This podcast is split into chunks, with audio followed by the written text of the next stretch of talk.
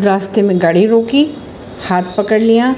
अपनी ही पार्टी के नेता पर कांग्रेस की महिला विधायक ने दर्ज करवाई एफआईआर। मामला मध्य प्रदेश का है। विधायक के आरोप के अनुसार मनोज और उसके समर्थक ने शराब पी रखी थी। समर्थकों ने गाड़ी रोक ली और विरोध में नारेबाजी करने लगे। विधायक बात करने के लिए गाड़ी से उतरी तो उसने बदसलूकी की। आरोप ये है कि बीच बचाव में प्रतिमा पांडे सामने आई तो उन्हें भी धक्का देने की कोशिश की गई।